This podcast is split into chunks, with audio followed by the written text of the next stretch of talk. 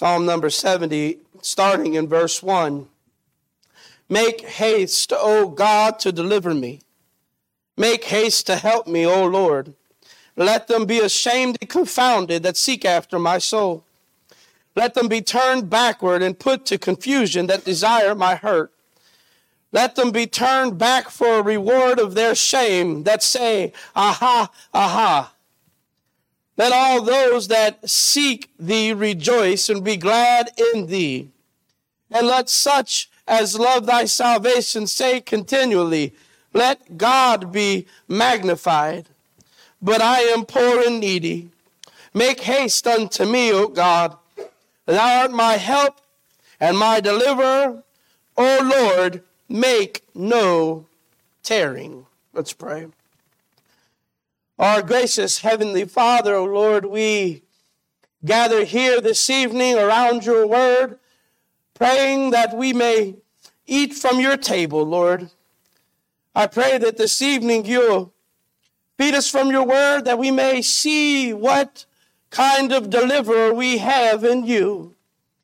That you've delivered us from sin, Lord. You've delivered us from Satan. You've delivered us from self. You've delivered us from damnation. You've delivered us from all the perils of this life that secure eternal damnation.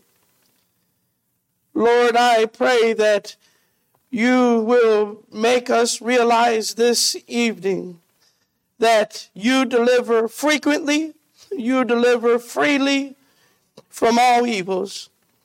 Lord, may we say this evening that the God who delivered Joseph, the God who delivered Daniel, the God who delivered Shadrach, Meshach, and Abednego is the same God that we serve this evening, who delivers from all. Lord, I pray that you'll be with us this evening. May we take refuge in you. In Jesus' name, amen. A familiar story was shared this past week accounting something, an, an event that happened on January 3rd, 3rd 2003. Help me, Lord. Nothing I say now is going to be serious. Maybe we should pray and restart. Levi, I didn't even get a laugh out of you. All right, let's try again. A familiar story was shared the other day accounting an event that happened January 3rd, 2003. A young man by the name of Terry Dreyer found himself in severe distress when his boat had capsized in the ocean. He had found himself in such severe distress. I know this is hard to even imagine, but he had tried and treaded water for nearly 24 hours. He fought valiantly to survive. And after fighting valiantly to survive, he would soon be rescued. When they did an interview with him that was recapped on social media this past week, he would confess in the interview that he was of certainty that he was going to die. He talked about those moments and you could see as the tears filled his eyes as fear gripped his mind, recounting those days and hours of distress leading into this situation where he was casted into the sea. Soon he would be found by a helicopter and would be called in to the Coast Guard, and the Coast Guard would dispatch the USS Comforter that was on the Persian Gulf. A warship would come and reroute itself to save and deliver this one man. Amazing thought. You know, there are many people this evening who I believe are in service to the Lord, but are just barely treading water. They're doing everything they can to just, it seems like they're doing everything they can just to hang in there, yet they feel that all is lost, in desperate need of a deliverer. I really feel like as I heard this story, my heart and mind was drawn back to Psalm 70 about a man who felt like he was just about to go under. A man who seemed to be lost with troubles in his life. You know, in reality, troubles and tribulations are given to us to promote within us a yearning for heaven, a longing and a reality to ultimately bring us to a place where we confess that this is not our home. We discussed this briefly this morning and was asked this just this past week.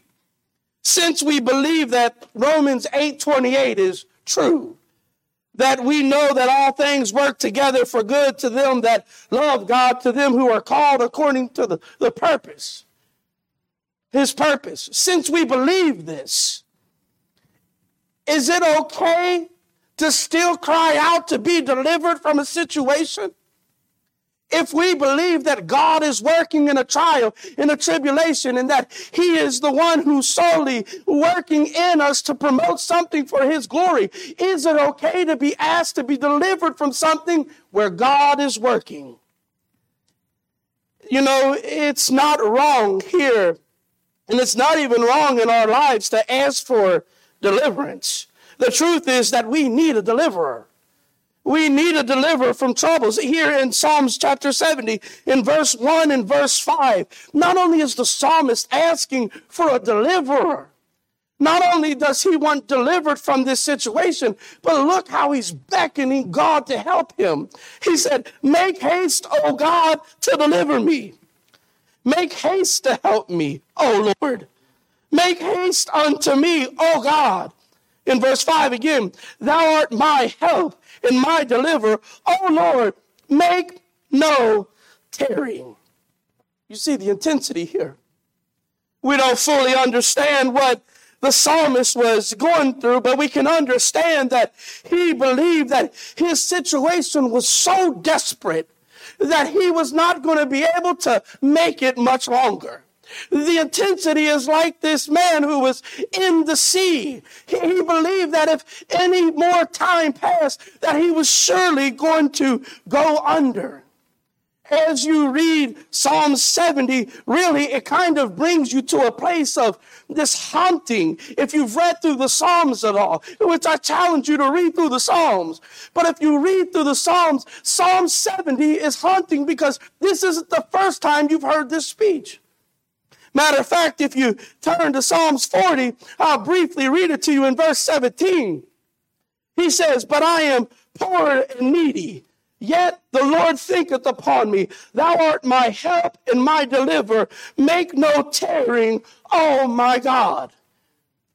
Verse, Psalms 40 and Psalm 70 are the same cry out from David, which brings us to this reality that as David served God, as David lived for God, there were multiple times in David's life where he felt like he was going to go under.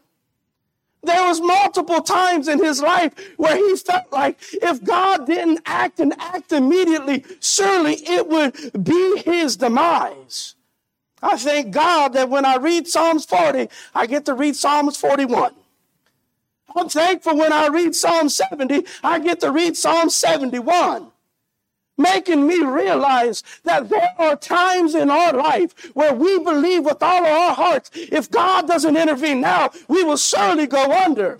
But the reality is, is that David believed he was going to go under, yet God did not fully act upon his need. In Psalms number 70, yet 71 exists it brings us to the reality that God knows what He's doing.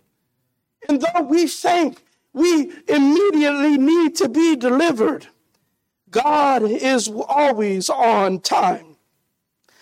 I want to look at His approach to the throne of grace here. Make haste, O God, to deliver me. Make haste. This is probably David's, not David's first time praying about this situation, but now it has bloomed into this overwhelming burden. Now it's arrived at this place where it's bigger than he could have ever imagined. Have you ever prayed to God to answer one of your prayers? Something big in your life, and you felt like God did not hear you? Have you ever prayed with the utmost sincerity about something, where you felt like you've prayed like you've never prayed before, where you've prayed like you poured your entire heart out to God, where you felt like you've got up from the prayer closet and you have hid nothing from Him. And you've walked away from there, and the prayers that you poured out in the closet didn't get answered where you've poured it all out before him. You've showed him your person, personal pressing need. And you even passionately prayed even more. And yet it seemed like God did not hear your prayer. Because we believe if God did not intervene in this very moment, I'm sure we've been there, passionately prayed so much that we believed in this certain situation, if God did not intervene, that the wheels would fall off this situation. I'm certain we've all been there. David gave this psalm, he says here, to the chief musician, right under Psalm 70, to the chief musician, a psalm of David, to bring to remembrance. David said, I want this to be written down to bring to remembrance of a time that I passionately prayed with all my heart and fervor for God to intervene and intervene now. And though he didn't, my life still went on. I want to be reminded of this time, of this situation, and how I handled this prayer. It's Psalms, or Isaiah chapter 66 and verse 3 brings us to this prayer. This is memorial of incense. And it's about this memorial, uh, memorial of incense that's offered up before the Lord in Isaiah 66 and verse 3.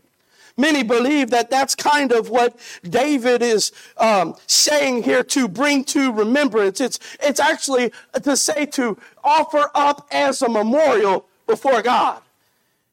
Our prayer in truth is offering of incense. It, it goes up before the Lord. God delights when we have confidence in Him that He can answer our prayers.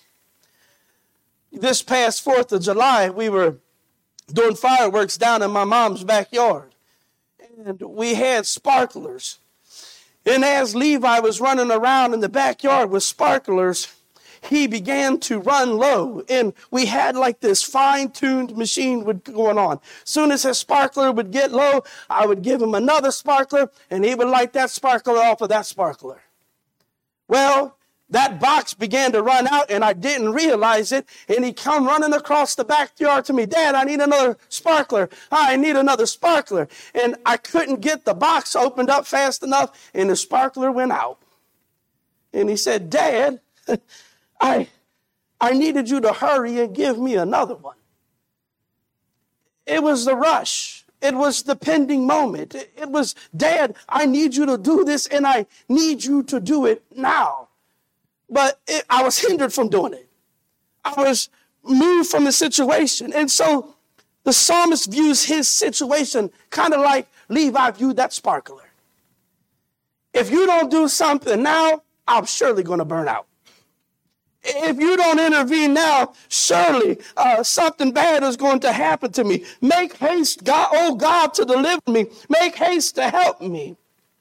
He was desperate. He was in urgent need. In verses two and three, kind of bring us to an understanding somewhat of the situation. He said, Let them be ashamed and confounded that seek after my soul. Let them be turned backward and put to confusion that desire my hurt. Let them be turned back for reward of their shame that say, Aha, aha. His enemies were gloating over his misfortune.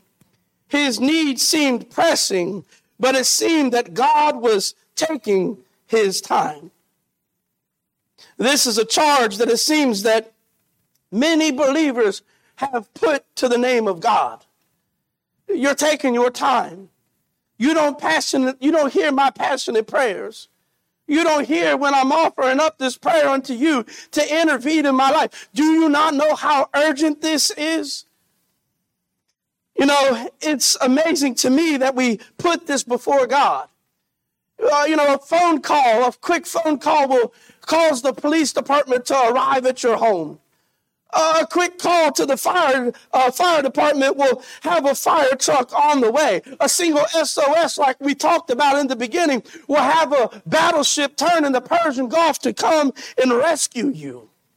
When my son Seth fell a couple years ago and broke his arms, I was sitting peacefully on the side of the lake when I heard his when he when I heard him cry my name out of the woods. Dad, Mom, I could hear in his voice. He didn't even have to explain the story. I could hear in his voice that he was in pain and that he was in desperate need of me.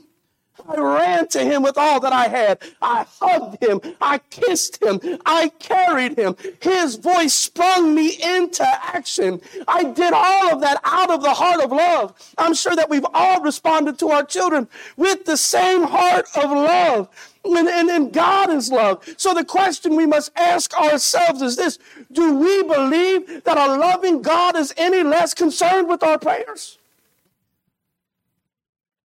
Are we really saying that God is less concerned with our prayers than the police department who makes a phone call or the fire department? Do we really believe that God is less concerned with us than we are for our own children? That's foolish thinking. Our cries, I believe even the softest cries, or even as Romans says, even when we do not have the words to say, I believe the prayers that we offer up before God sunders the very heart of God.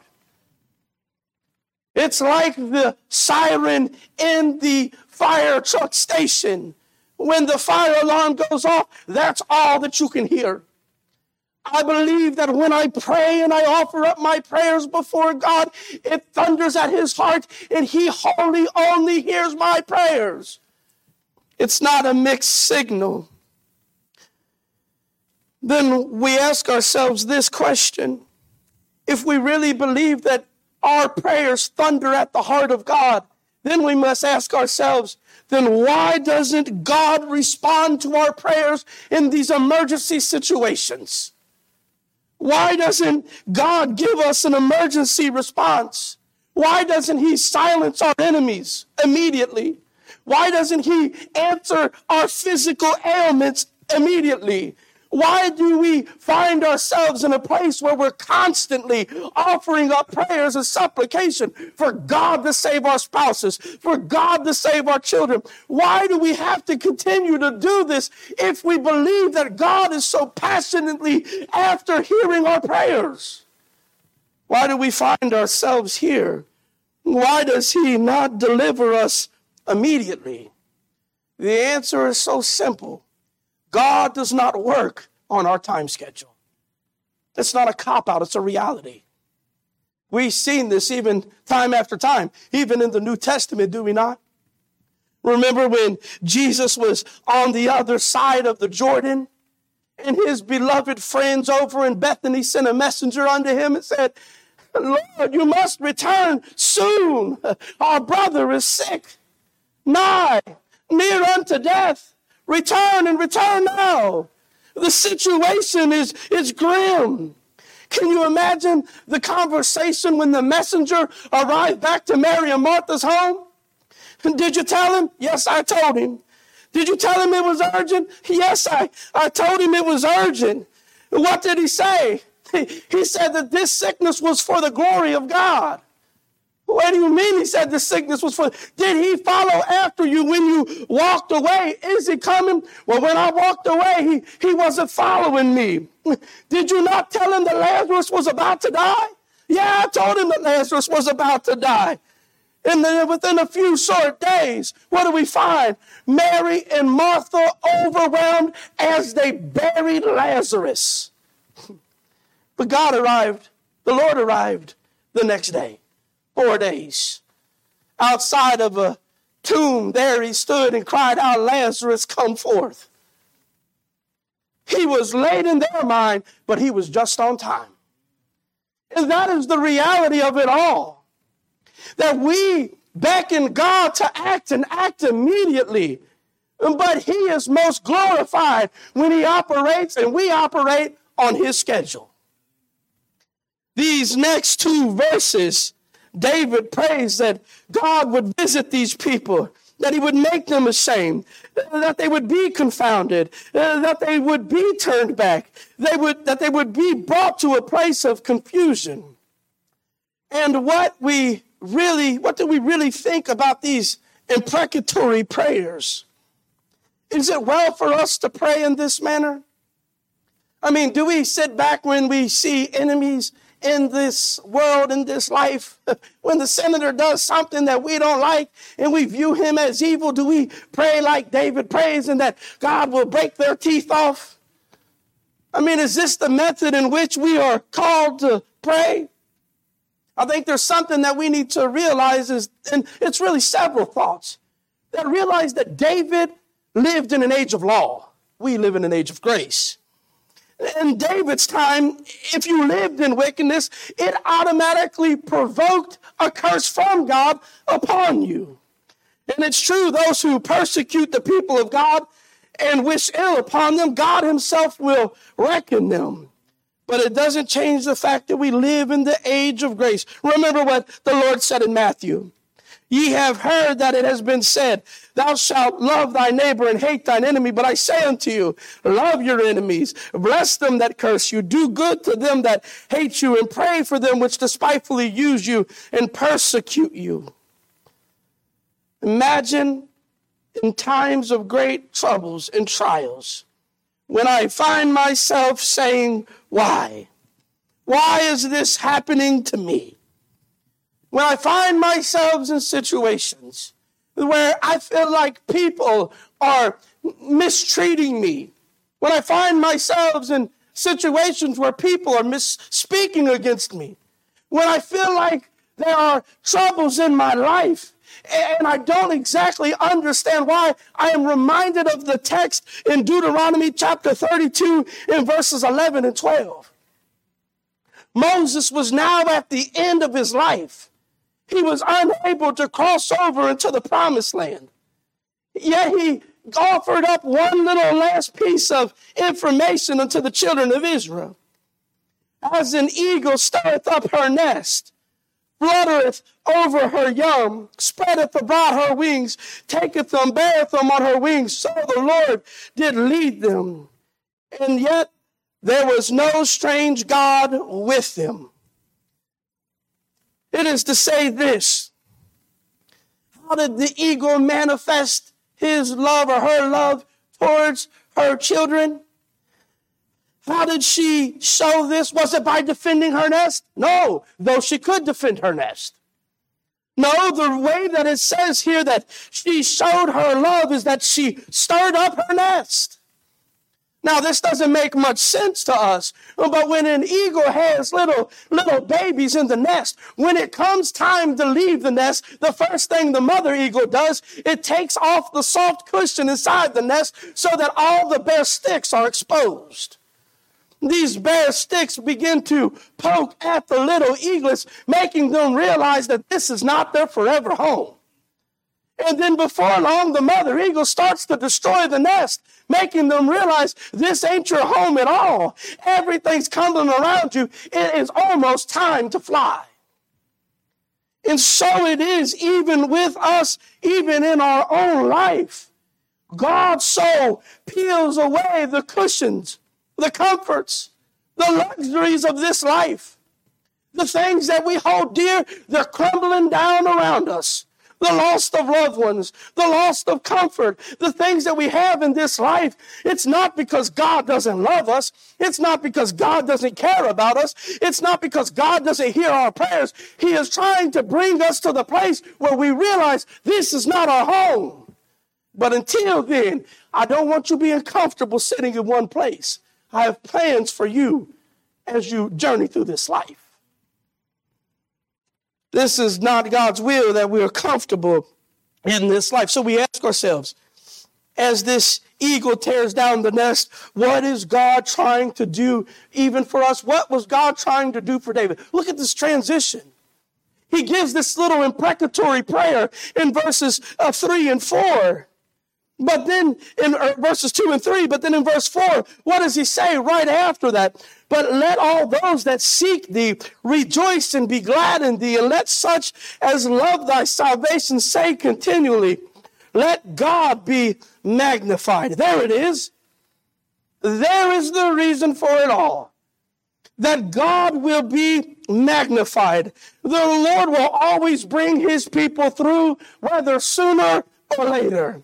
We will stand in victory. And that's what the Bible says. Weeping may endure for a night, but what? Joy cometh in the morning. Listen, in verse 4, David's enemies still exist. God hasn't brought down judgment upon them.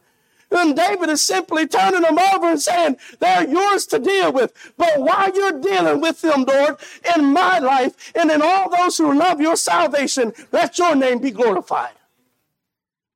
Let your name be magnified. Even when it wasn't made right, let God be magnified. Where would we even get this thought? This is not just an Old Testament teaching, this is a New Testament teaching. When we follow the footsteps of our Lord, that old rugged cross, the emblem of suffering, suffering and shame, that which Christ endured, whereby God would use through Christ's death. It would be the instrument that would be used to bring Adam's ruined race to God. Yet he suffered.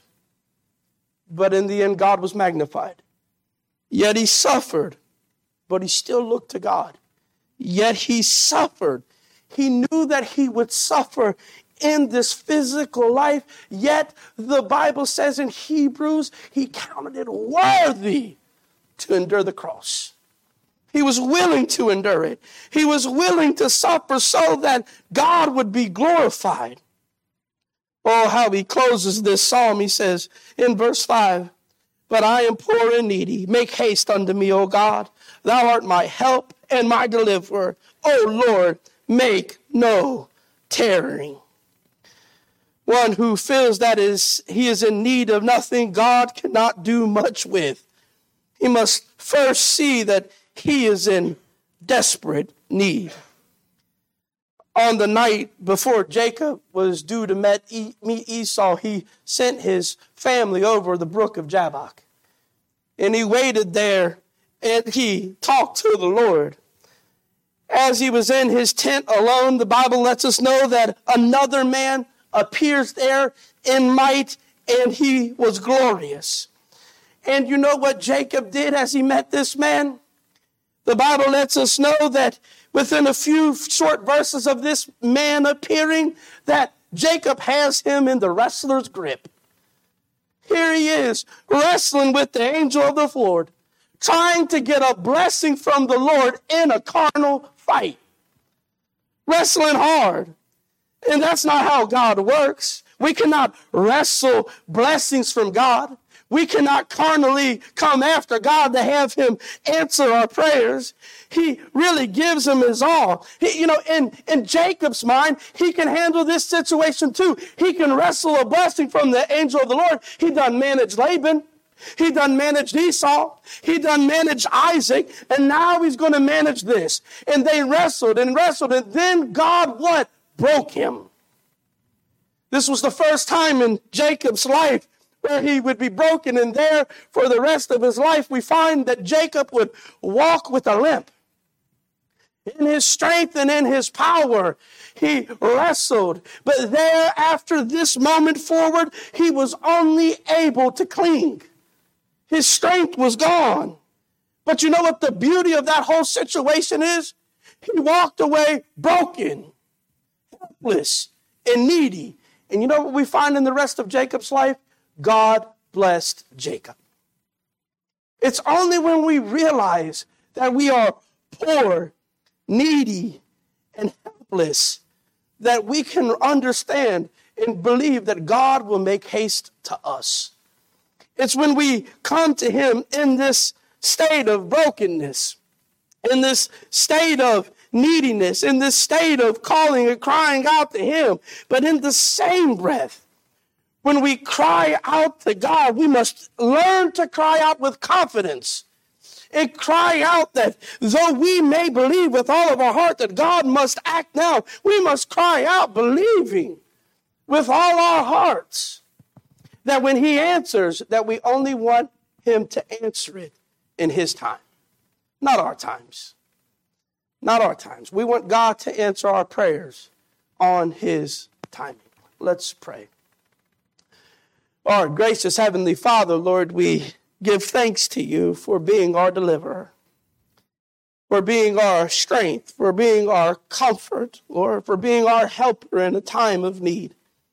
Lord, I pray that we stand and give testimony even in of our lives about how you've delivered us in many ways, just like you've delivered all your children in times past. And ultimately, Lord, we'll be delivered from the final death. Lord, we give thanks to you for all that you've done. Lord, there are many out of the building this evening sick with ailments. Lord, I pray that you help them, strengthen them, Lord, and bring them back, Lord, so that we can worship together. Lord, I give thanks to you for all that you've done. In Jesus' name, amen.